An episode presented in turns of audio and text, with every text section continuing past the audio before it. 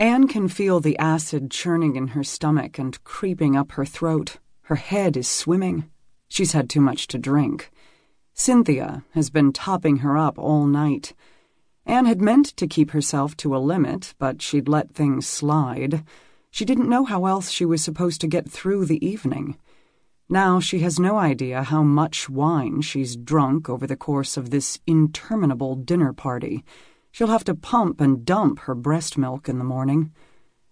Anne wilts in the heat of the summer night and watches her hostess with narrowed eyes. Cynthia is flirting openly with Anne's husband, Marco. Why does Anne put up with it? Why does Cynthia's husband, Graham, allow it? Anne is angry but powerless. She doesn't know how to put a stop to it without looking pathetic and ridiculous. They are all a little tanked. So she ignores it, quietly seething, and sips at the chilled wine. Anne wasn't brought up to create a scene, isn't one to draw attention to herself. Cynthia, on the other hand. All three of them, Anne, Marco, and Cynthia's mild mannered husband, Graham, are watching her as if fascinated. Marco, in particular, can't seem to take his eyes off Cynthia. She leans in a little too close to Marco as she bends over and fills his glass, her clingy top cut so low that Marco's practically rubbing his nose in her cleavage. Anne reminds herself that Cynthia flirts with everyone. Cynthia has such outrageous good looks that she can't seem to help herself. But the longer Anne watches, the more she wonders if there could actually be something going on between Marco and Cynthia. Anne has never had such suspicions before. Perhaps the alcohol is making her paranoid.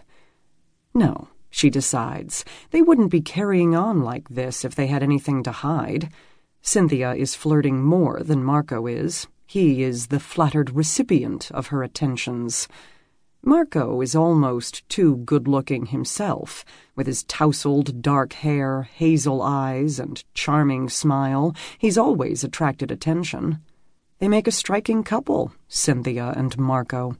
Anne tells herself to stop it, tells herself that of course Marco is faithful to her.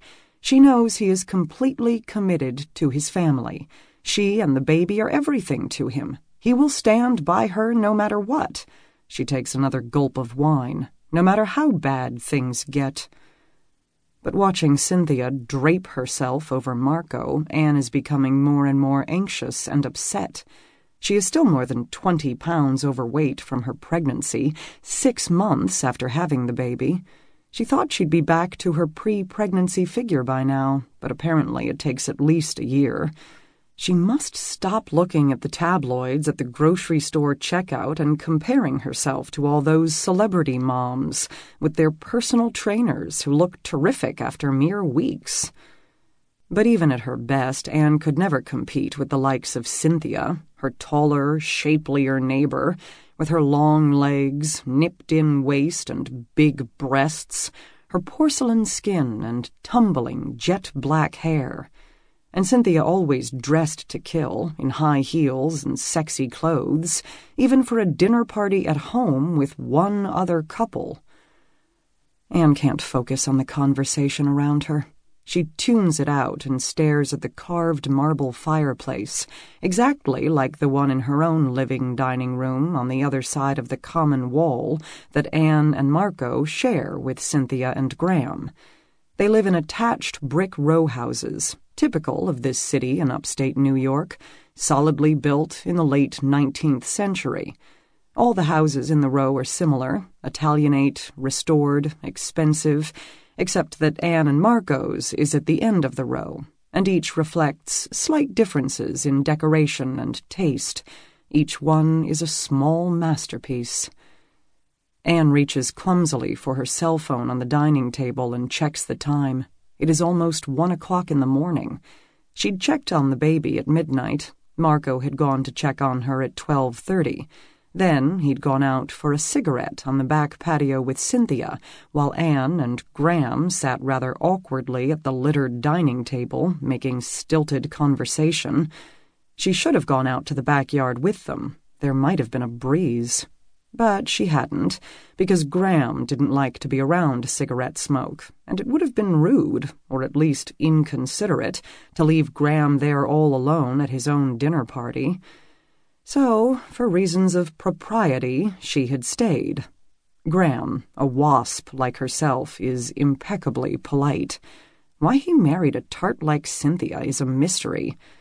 Cynthia and Marco had come back in from the patio a few minutes ago, and Anne desperately wants to leave, even if everyone else is still having fun.